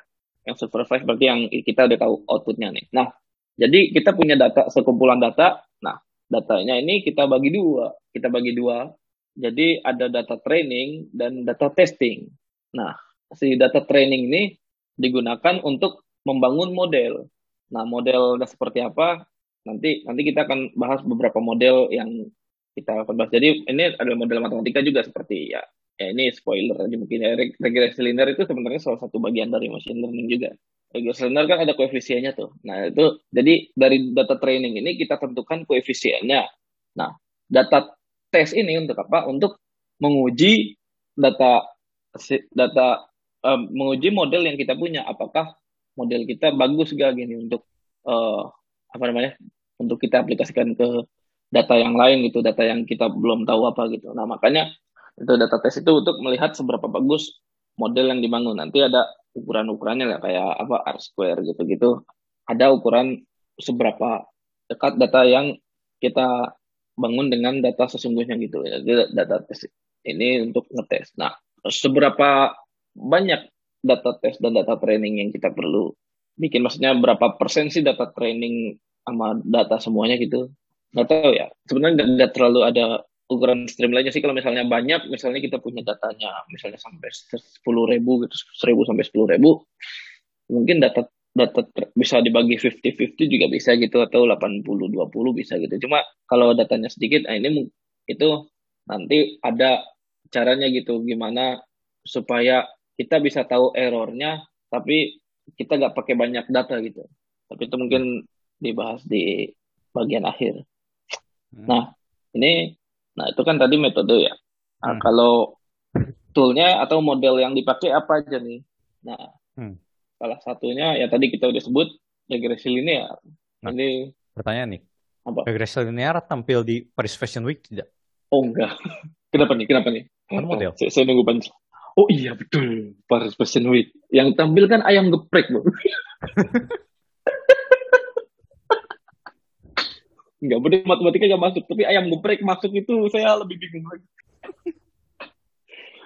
iya ya, aduh. Paris Fashion Week. Paris Fashion Week during during Paris Fashion Week. Nah, ini regresi linear ini salah satu bentuk uh, model dalam machine learning yang paling sederhana digunakan untuk ya tentu saja masalah regresi. Tadi yang outputnya berupa bilangan. Hmm. Nah, kalau di machine learning biasanya input ini uh, disebut juga sebagai prediktor ya. Makanya karena ini kan untuk memprediksi sesuatu hal. Uh, nah, inputnya ini bisa satu ya kayak, kayak kalau kita regresi linear biasa yang di Andat itu ya. Hmm. Apa yang AX plus B bentuknya. Atau bisa banyak multilinear. Jadi ini persamaan bidang. Hmm. Nah, modelnya nih berbentuk uh, Y sama dengan A0 tambah A1 X1 tambah A2 X2 sampai AN XN. X dengan Y-nya ini adalah output. Output dari data yang kita tahu X1 dan XN sampai XN ini adalah uh, prediktor prediktor hmm. satu, prediktor dua sampai prediktor prediktor ke n. Nah, yang dimaksud linear ini adalah uh, linear terhadap A0, A1, A2 sampai AN gitu. Hmm. Oke. Jadi bisa juga nih korelasi antara suatu prediktor dengan outputnya ini tidak linear. Sebagai contoh, misalnya kalau kuadratik kita bisa tulis sebagai Y sama dengan A0 tambah A1X1 tambah A2X1 kuadrat. Hmm. Jadi kayak kita bisa lihat dulu gitu datanya seperti apa gitu antar prediktor gitu. Nah, tapi ini kita sebenarnya nyari nyari apa sih? Nyari A0 A1 ini yang kayak gimana sih? Koefisien kan bisa banyak dipilihnya. Kita nyari yang kayak gimana? Ya kita carinya yang minimum kan jarak dari data ke model ya iyalah. Kalau yang maksimum bisa tak hingga. Iya. Bisa tidak jelas tidak jelas jelasnya kan. Nah, ya. jadi uh, jaraknya pakai jarak Euclidean biasa. Cuma ya karena kita cari minimumnya doang, kita gak butuh akarnya kan. Yeah. Nah, jadi sama aja kayak kita nyari minimum sigma penjumlahan i sama dengan 1 sampai n uh, dalam kurung y dari data ke i. Y artinya yang tadi punya y-nya masukin data ke i-nya. Dikurangi dalam kurung A0 plus A1 terus X data ke I plus bla bla bla sampai AN X data ke I juga. Tapi XN gitu ya maksudnya. Yeah. Nah itu semuanya kurung-kurung berarti dikuadratkan. Berarti jarak jarak Y ke A0 plus A1X 1 plus bla bla plus AN XN. Cuma si subscriptnya jadi data ke I. Nah, yeah. tapi bisa juga korelasi antar suatu prediktor dengan outputnya ini tidak linear. Sebagai contoh, kuadratik. Nah, tetapi uh, yang penting kan linearnya adalah linear A0, A1 sampai AN-nya ya. Jadi ya. gak masalah. Jadi contohnya Y9 A0 plus A1 X1 plus A2 X1 kuadrat plus dan seterusnya. Yang penting linear A0 sampai A-nya. Nah, karena itu selalu penting untuk melihat data kita terlebih dahulu. Setidaknya memplot data kita masing-masing prediktor terhadap output. Walaupun kalau misalnya terlalu banyak input, kita sulit juga untuk bisa uh, melihat hubungan data ini ya bisa diakali tapi dengan eliminasi input yang tidak terlalu berkorelasi. Hmm. Nah, terus ada juga uh, istilah yang disebut bias variance trade-off. Nah, bias sesuai namanya yaitu error yang menunjukkan seberapa akurat prediksi dengan data sesungguhnya. Ya, bias-bias. Ya. Nah, variance, variansi. Error yang menunjukkan seberapa lebar jarak antar prediksi yang sensitif terhadap perubahan data kecil uh, uh, kalau di ini apa ya? Kalau di grafik itu variansi itu apa? Seberapa lebar datanya ya? Iya, seberapa lebar jarak antar datanya itulah. Data, ya. data dari data keseluruhan gitu. Dari data hmm. keseluruhan gimana nih? Ya dari, dari data keseluruhan ya seberapa lebar lah kira-kira. Seberapa landai, seberapa lancip ya begitu. Nah, terus nih uh, ibaratnya kalau kita main darts, tahu lah ya darts yang di bar, yang dilempar yang kayak panahan mesti lempar ke lingkaran-lingkaran. Ya. Nah, bias itu berarti seberapa jauh kita dari si titik bulat yang di tengah dari target. Sementara variansi adalah uh, kita melempar dart berkali-kali. Nah, jarak antara lemparannya segimana sih, segimana jauh, segimana dekat. Jadi bisa aja variansinya kecil, tapi jauh dari targetnya. itu kayak targetnya digeser gitu. Nah, hmm. tapi bisa juga uh, si apa biasnya si biasnya ke, kalau biasnya kecil mah variansinya kemungkinan besar kecil juga ya Enggak. kalau biasa kecil itu tergantung ininya tergantung tergantung berapa kali nah, ini nanti ya ya tergantung berapa kali lemparnya satu. Nah ini nanti akan dijelaskan di selanjutnya nih. Jadi kayak uh, tadi kalau bias kan berarti seberapa akurat dari target ya dari tengah ya. targetnya kan dari tengah papannya kalau variansi seberapa lebar antar lemparan kita. Nah uh, biasanya nih kalau kita semakin simple model biasanya biasnya makin besar. Atau biasa disebut apa underfitting gitu. Karena kita berarti kayak kita ada asumsi asumsi yang ada asumsi simplifikasi gitu loh. Kalau misalnya simple kan berarti kita ada asumsi datanya ini mengikuti apa seperti distribusi yang simple gitu atau mengikuti apa mengikuti model yang simple gitu. Padahal bisa jadi datanya lebih kompleks dari yang kita duga kan gitu ya. Yang mengakibatkan jadi datanya tidak akurat gitu. Apa uh, lemparan kita kalau darts itu nggak mengenai target itu kalau misalnya modelnya terlalu simple. Nah kalau modelnya terlalu kompleks, variansinya makin besar, artinya ketika ada perubahan kecil, uh, si prediksinya tuh akan bergeser gitu, akan bergeser lebih besar gitu. Walaupun nggak selalu ya, nggak selalu seperti itu. Kalau misalnya lebih kompleks dari data sesungguhnya, apa dari distribusi sesungguhnya, ternyata kita bikinnya lebih kompleks, itu ada yang namanya overfitting gitu. Overfitting itu kita jadi kayak ngitung noise-nya juga gitu. Misalnya kalau misalnya ternyata gini ya, contohnya misalnya sebenarnya datanya regresi linear bisa nih, tapi kita pakai kuadratik gitu. Maka nanti kalau misalnya ada noise yang cenderung gede itu bakal ketangkep gitu noise-nya gitu. Apanya sih? Noise itu berarti errornya, errornya bakal ketangkep gitu. Kalau ada error yang cukup gede, errornya bakal ketangkep sama model itu gitu. Hmm. Jadinya variansinya tuh lebih cenderung lebih besar kalau kompleks, kalau modelnya lebih kompleks. Jadi ibaratnya kayak kalau kalau di training data mah bagus gitu, tapi kalau di tes bisa jadi hasilnya lebih jauh gitu, beda jauh gitu. Nah, makanya nih sebenarnya ada ada ada istilahnya yaitu bias variance trade off itu jadi kayak semak, semakin simple modelnya biasnya makin gede, semakin kompleks modelnya variansnya makin gede. Itu bias biasanya kayak gitu. Uh, walaupun sebenarnya nggak selalu ya, tapi rule of thumb-nya kayak gitu. Nah, makanya kita harus menemukan modelnya tuh pasnya seperti apa gitu. Kalau misalnya kayak tadi kita punya regresi dengan kuadratik, apakah kuadratik cukup gitu atau harus lebih pangkat lebih tinggi gitu, polinomial lebih tinggi gitu misalnya gitu. Dalam hal ini ya biasanya uh, polinomial-polinomial yang derajatnya rendah ya lumayan oke okay lah kalau untuk masalah regresi ini gitu. Hmm. Oke. Lalu selanjutnya ada apa? Hmm. Jadi kita masuk ke regresi logistik. Eh belum belum belum yang sebelumnya. Mau dibahas contohnya juga. Enggak enggak contohnya yang input yang diberikan oh. juga berupa kategori gitu. Nah, oke. Okay. Nah, input yang diberikan juga bisa berupa kategori, kategori lagi. Sangat memancing ini. Ya. Memang panah-panahnya tidak ada panahnya aja. abelian atau tidak, faktornya forgetful uh. atau tidak. Iya. Nah, jadi contoh inputnya adalah contoh uh, kota tempat tinggal gitu. Misal ada K kategori, maka masing-masing kategori harus menjadi input terpisah dengan input 0 kalau tidak masuk kategorinya, satu kalau masuk kategorinya. Nah, ya contoh eksplisitnya tempat tinggalnya Tangerang, Jakarta, Bekasi. Wah, jauh sekali. Yeah.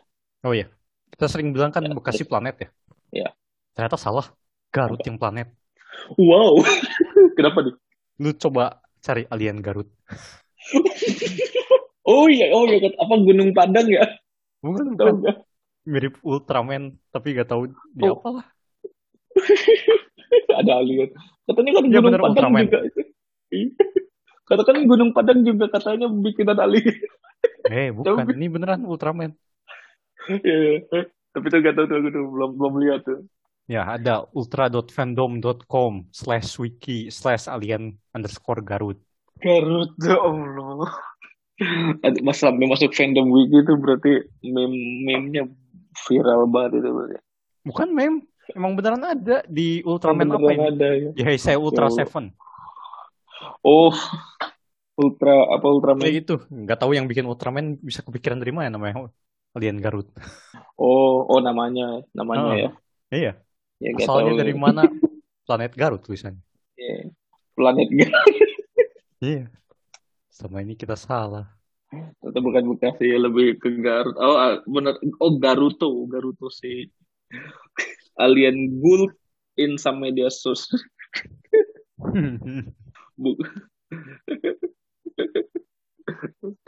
Aduh. Gaut kali Gaut. G-U-L-T katanya di in some media sources sih Gaut, alien Gaut. Ah. Garut.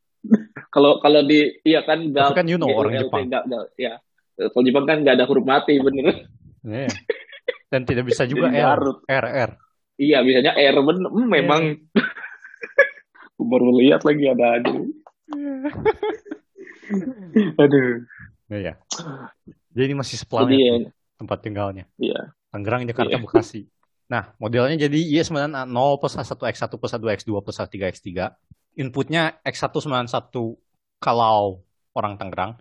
X1-nya 0 kalau bukan orang Tangerang dan serupa buat X2 dan X3-nya. Ya, jadi tadi bikin kategori boolean gitu ya. Jadi inputnya hmm. tuh kita bikin misalnya ada yang inputnya kategori gitu. Jadi dari regresi linear kita bisa bikin boolean gitu.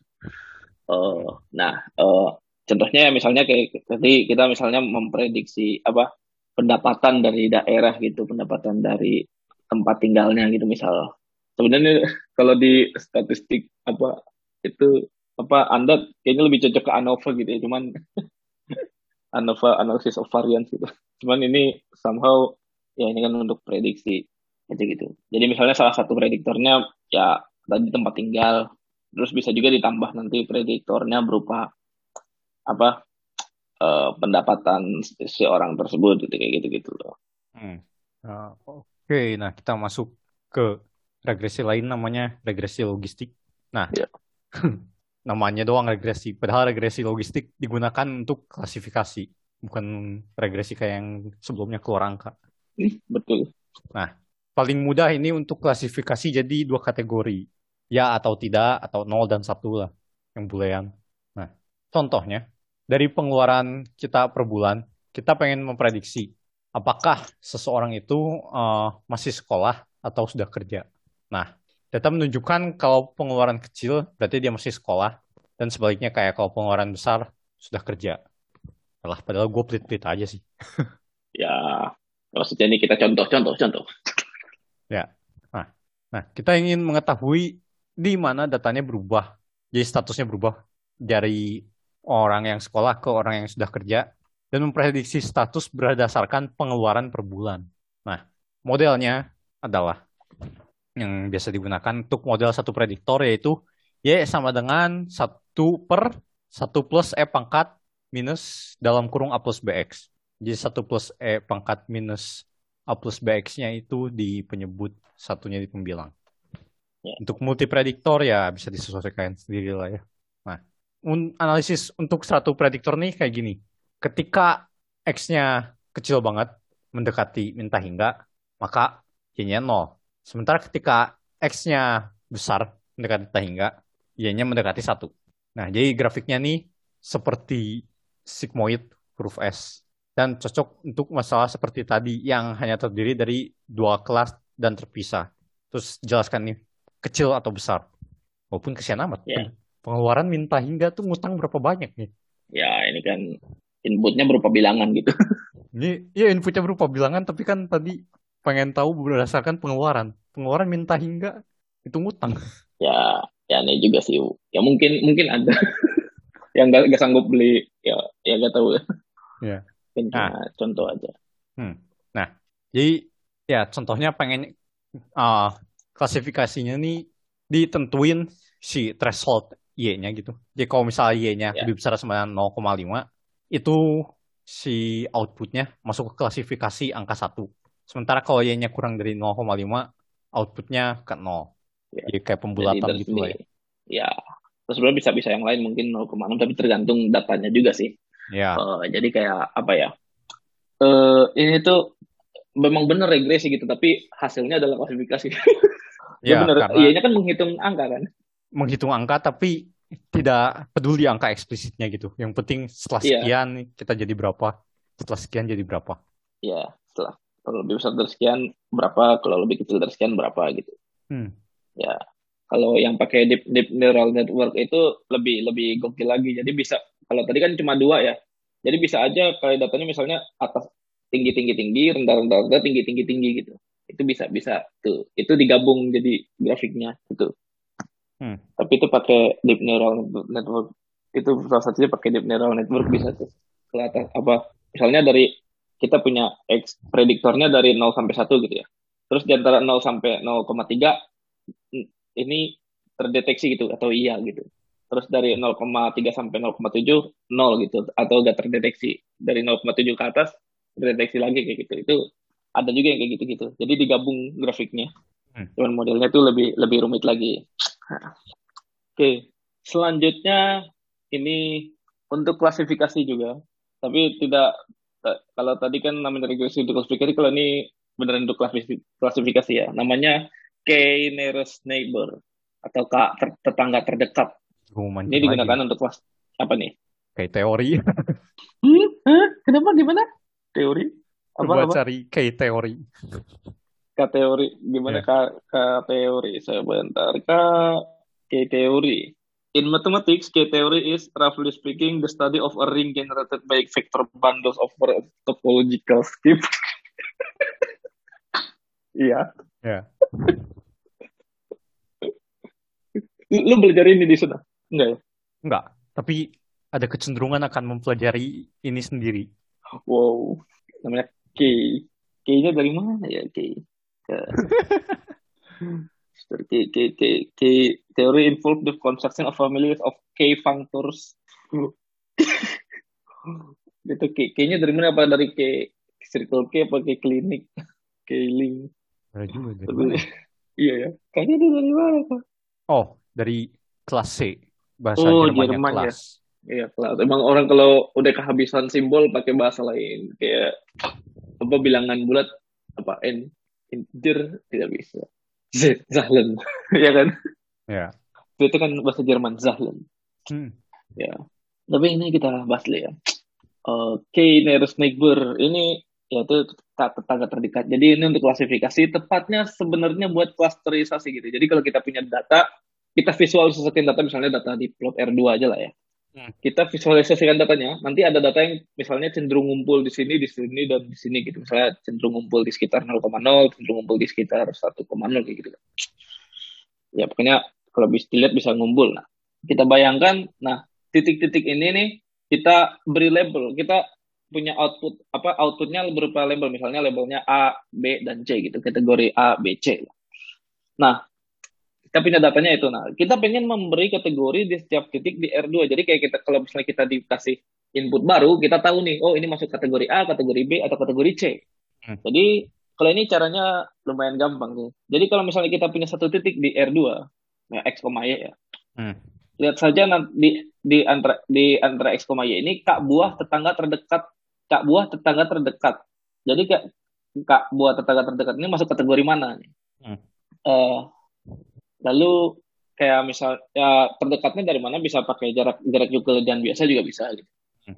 ya pakai standar adalah jarak Euclidean biasa dan misalnya di kalau misalnya kita pengen titik 00 di sekitar 00 ada ada berapa ada tetangga terdekatnya apa nih Nah, dari kata terdekat ini kita hitung ada berapa yang A, berapa yang B, berapa yang C. Hmm. Nah, lalu kita pilih berdasarkan mayoritas. Kalau misalnya ada yang sama, ternyata ada yang jumlahnya sama gitu.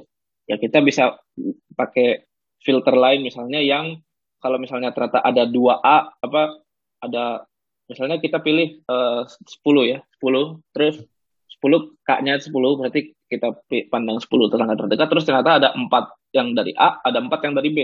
Nah, Hmm. ya berarti titik itu kita kita coba it- bisa kita hitung jarak terdekatnya gitu. Apa jarak yang dari A nih jauh-jauh nggak nih dari dari si titiknya nih sama, sama yang B gitu. Jadi dibandingin di rata-ratain jarak dari titik yang A ini ke titik yang kita pengen tinjau sama yang B juga kita rata-ratain terus kita bandingin gitu. Kita pilih yang lebih, paling de- atau kita pilih yang paling dekatnya ke A atau ke B gitu. Bisa bisa juga Ya, kayak itu gitu. juga bisa. Hmm. Ya. Nah, kalau di sini, kalau di K nearest neighbor ini tantangannya adalah kita pengen tahu nih kak yang tepat nih yang seberapa banyak nih Oh. kak tetangganya nih. Kalau misalnya kaknya terlalu kecil nih, kalau kita pilih satu ya, lalu misalnya ada sekelompok A gitu, sekelompok A, tapi ada satu nyempil B di situ. Maka nanti di sekitar B ini akan ada pulau gitu kan. Hmm. Akan ada pulau yang isinya di di situ B semua gitu. Padahal sebenarnya di situ lebih cocoknya ke A gitu. Cuman ada satu B nyempil di situ gitu. Hmm. Ya. Nah, kalau misalnya kaknya terlalu besar, ya jadi misalnya kaknya ekstrimnya adalah semua gitu. Maka ya yang kepilih mayoritas aja kan. Hmm. Maka ya datanya akan condong ke mayoritas gitu. Kalau misalnya kaknya kita pilih terlalu besar gitu. Mendekati data yang kita punya. Hmm. Nah, oke. Selanjutnya ada apa lagi nih? Hmm. Nah, tadi kan selain prediksi, kita juga pengen tahu dong, masa prediksi kita salah. Pengen tahunya ya seberapa akurat lah prediksinya. Ya prediksi kan bisa asal sebut aja.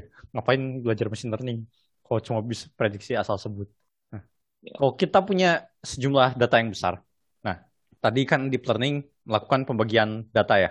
Eh, Jadi- selalu deep learning, machine learning juga Ya. secara umum gitu ya tadi. Nah, jadi training dan test set. Nah, dengan data cukup besar itu, akurasi prediksi kita harusnya semakin baik dong. Kan semakin menggambarkan apa yang sebenarnya terjadi. Nah, cuma ya gimana ya? Tidak semua kasus punya data yang sebanyak itu gitu.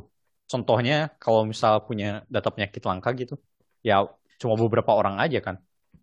Ya. Nah, jadi gimana nih kalau kita punya kasus kayak gini, datanya cuma sedikit gitu. Nah, jadi ya untuk hmm. mengakali kalau misalnya kita punya datanya cuma sedikit, tapi kita pengen tahu nih seberapa akurat sih data kita gitu. Ya, nah caranya kita ingin men, hmm. ya caranya caranya hmm? caranya apa? Ya, yang pertama ada namanya cross validation. Nah, apa itu cross validation? Kita bagi dataset jadi K bagian semua besar, ya K lagi nasib lah. Ya. Misalnya dataset uh, nya dibagi uh, bagian satu dua K, ya kan jadi K sama besar. Hmm. Terus gunakan data pertama jadi test set, data kedua sampai ke K sebagai training set. Catat errornya. Nah, sekarang ganti jadi data kedua yang jadi test set, sisa data lainnya jadi training, catat errornya. Hmm? Ya. Ya. Ya, dan seterusnya sampai yang terakhir. Nah, terus uh, error gabungannya adalah rataan semua error yang udah dicatat. Nah, tapi ada hal yang harus diperhatikan buat uh, cross validation ini. Jadi kalau kita punya banyak input atau prediktor dan kita ingin menseleksi, jadi pengen ngilangin beberapa prediktor yang nggak terlalu relevan lah. Itu kan biasanya kita cari yang paling berkorelasi dengan output ya. Nah, kita harus lakukan itu saat kita cross validation, bukan sebelum cross validation. Karena penghapusan tersebut berkaitan dengan output yang data diberikan. Ya iya, kan kita aja masih tanda tanya outputnya apa. Ini udah dihilangin gitu. Ya. Jadi seleksi dilakukan kak kali dan bisa menghasilkan subset input yang berbeda di setiap iterasi. Ya karena begitulah lihat output bandingin korelasinya lihat output bandingin lagi. Nah ya, betul. kalau nggak mau capek begitu alternatif lainnya seleksi input mana saja yang signifikan dilakukan tanpa melibatkan output data sama sekali. Nah sebagai contoh cari 5 atau 10 besar input yang variansinya di data atau range-nya terendah ya cuma lagi-lagi pasti ini ngaruh ke akurasi si prediksinya. Iya itu. Dan ya. ya itu katanya kalau di literatur yang sebaca itu, ini katanya kesalahan ini sering dilakukan di apa literatur apa paper-paper besar gitu bahkan. Nah, ya, oke. Okay. Hmm. Nah, terus. Jadi itu tadi. Metode lainnya terus. apa? Jadi metode lainnya adalah bootstrap. Nah tadi tadi kita bahas Dora, ini ada boots emang. Ya emang. Ini episode Dora memang. Iya. Jadi Dora adalah Dora mesin, learning. learning. Dora adalah mesin learning sebenarnya. ya bener kan? Dia nanya dulu kan, di mana ini? Iya, nanya dulu. Di mana ini? Di situ. Berarti diproses. Iya. Jadi bedanya tadi kalau cross validation kan kita bagi data terus kita lakukan validasi ulang dengan jadiin data masing-masing data training dan data test setnya diganti-ganti gitu ya. Nah, hmm. kalau bootstrap ini kita memakai data sendiri, data yang kita punya sendiri nih. Misalnya kita punya satu set data training lah data training yang tapi data trainingnya cuma sedikit. Misalnya kayak 10 atau atau 5 misal 10 10 lah. Apa? tapi nanti data trainingnya ah satu. Satu bukan data dong. Oh iya. Datum. Iya. Yeah. satu data. Eh, lu tau gak sih ada yang apa tugas PPKN kewarganegaraan ya? Hmm? lu tau gak tugas kewarganegaraan. Apa? Uh, pas kuliah uh, ini uh, bikin kan bikin makalah gitu ya bikin makalah paper apa ya, ya. makalah ya. lah. Ya, ya. karena tulis bikin makalah terus pakai keilmuan sendiri gitu. Terus dia pakai matematika regresi linear tapi regresinya tebak berapa titik? Dua titik. Ngapain regresinya Pak regresi linear dua titik itu itu cuma narik garis aja itu SMP itu. Gue sempat yeah. regresi SMP ya. Minus satu per x dua. Ya minus satu per y dua minus satu itu. Soalnya garisnya bukan di bidang Euclidean atau apa geometrinya. Nah itu baru diapresiasi loh. Ya kalau garisnya di ya garisnya di bola gitu. di iya. silinder regresi dua titik Iya. Itu adalah Itu- bahasa fancy untuk mengatakan ya cari ini garis. Iya. Ya jadi tadi kembali ke bootstrap ini. Bootstrap ini menggunakan data sendiri tapi misalnya kita punya 10 data training. Nah, ini kita replikasi datanya. Jadi kita pengen mereplikasi 10 10 data training ini tapi pakai data training itu sendiri gitu. Misalnya Hmm. 10 data trainingnya misalnya kita namain X1, X2 sampai X10. Nah, nah lalu kita lalu kita ambil multiset atau tuple isi 10 dari data itu secara random. Jadi dia boleh sama nih. Hmm. Jadi bisa bisa aja kita ambil misalnya X2, X2, X5, X9, X2, X5, X1, X10, X4, X8. Nah, Itu kita bisa pilih itu jadi salah satu training set kita gitu. Hmm. Jadi kita ambil dari data yang kita punya, data yang sedikit itu kita bisa ambil berkali-kali gitu. Hmm. Nah, itu jadi training set kita. Nah, nanti kita bisa hitung errornya nih dari dari training set kita gitu nih. Hmm. Dari training set terus ada- ada test set lah misalnya ada test set bisa lagi gitu. Kita kita hitung errornya gitu dari training set itu. Nah, lalu selanjutnya kita ulangi lagi. Kita ambil data yang lain lagi misalnya ya X5, X5, X10 gitu. X5, X5, X10, X10, X10. Bahkan bisa bisa sa- bisa sama semua isinya X5 semua itu bisa gitu. Hmm.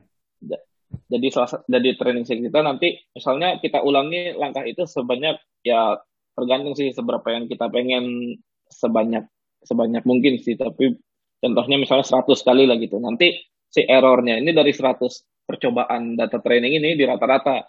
Hmm. Nah, kenapa bisa 100? Kan sebenarnya bisa bisa kita ke- banyak kemungkinannya ada berapa nih? Kemungkinan data bootstrap.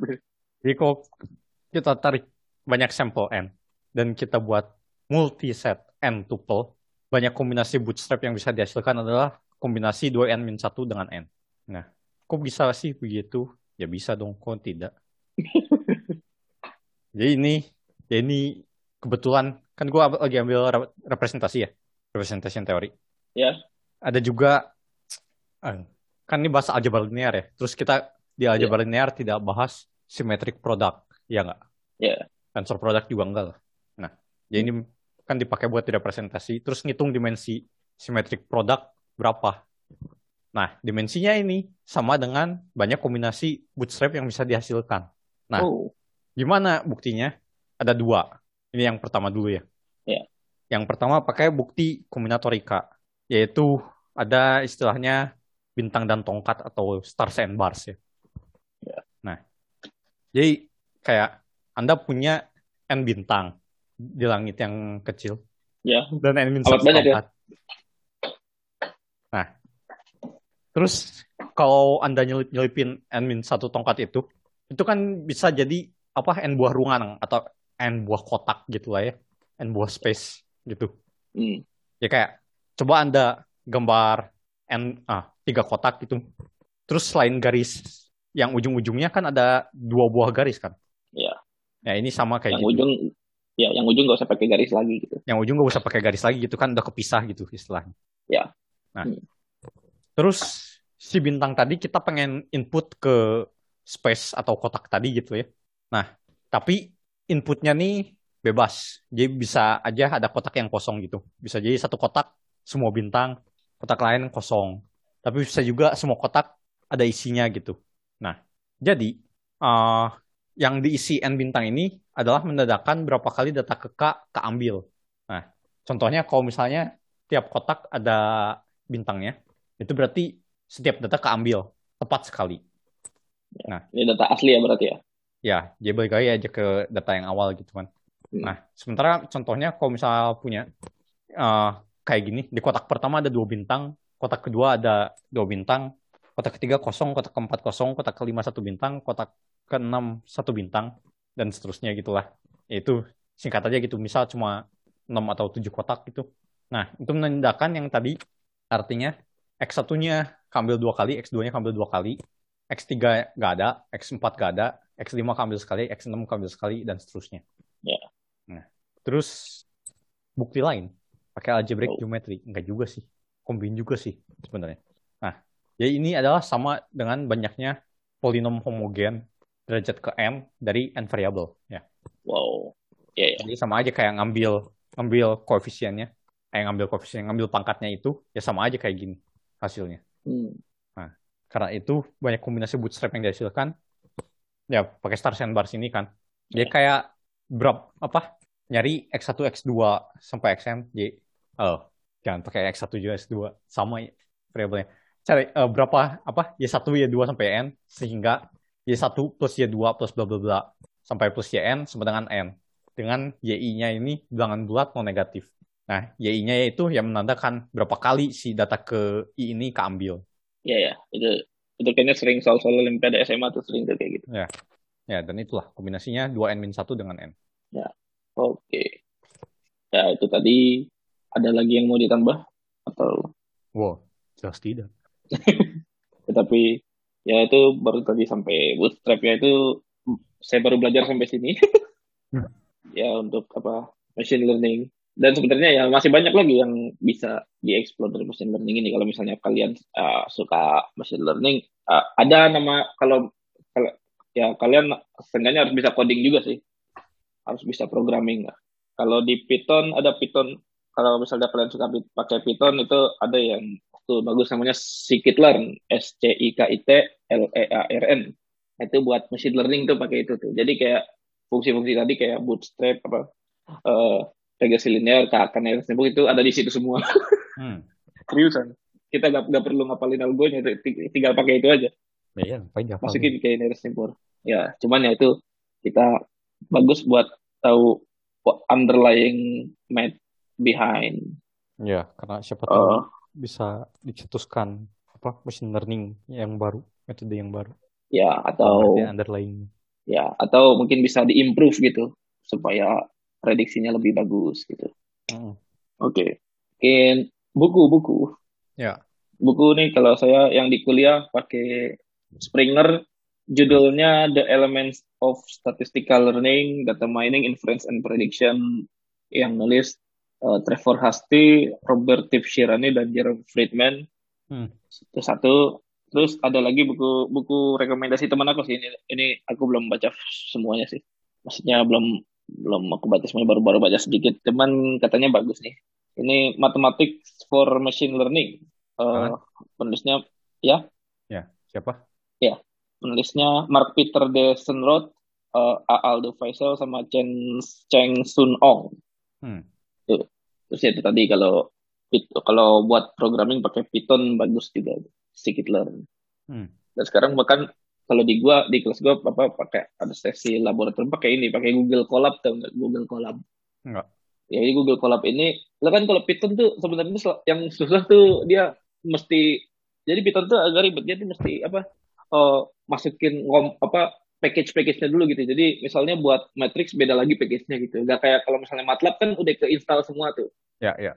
Kalau Python tuh kayak package buat plotting beda lagi, package buat eh, apa buat plotting namanya apa matplotlib gitu. Kalau buat buat ngitung matrix apa numpy, numpy, Hmm. numpy itu pasti di ini lagi ada ininya. Nah, cuman ada sekarang ada ada udah ada yang namanya Google Colab. Jadi Colabnya nggak pakai L-nya satu di Colab. Hmm. Google Colab ini tuh bagus ini jadi kayak nggak perlu kayaknya yang terkenal terkenal tuh udah ada di situ semua gitu. Hmm. Tinggal import aja, tinggal import. Pernah pernah lihat meme-nya nggak? Enggak. Jadi import kan biasanya kalau numpy disingkatnya jadi NP. Import numpy SNP. Jadi kita nulisnya np dot apa gitu.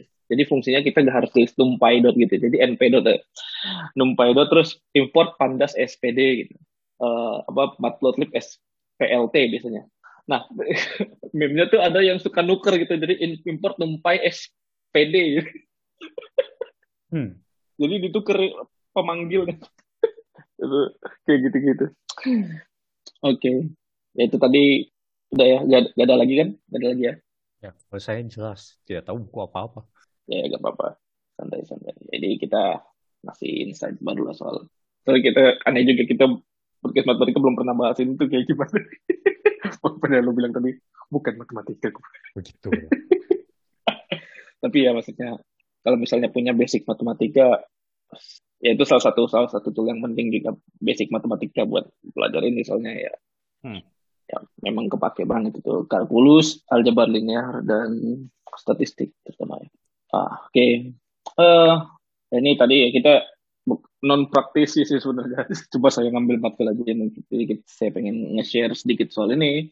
Ya kalau misalnya ada salah ya bisa dikoreksi lah di, di kita mention aja kita kita terbuka kok sama kritik. Hmm, asal dibayar. Asal dibayar. Boleh. Oke. Okay. Dan itu itu saja uh, untuk bahasan kita tentang machine learning hari ini. Ya, kalau misalnya kalian suka konten-konten seperti ini, bisa di follow di Twitter @bebaslinear, di Instagram @podcastbebaslinear, dan juga di share ke teman-teman kalian. Sampai jumpa di episode berikutnya.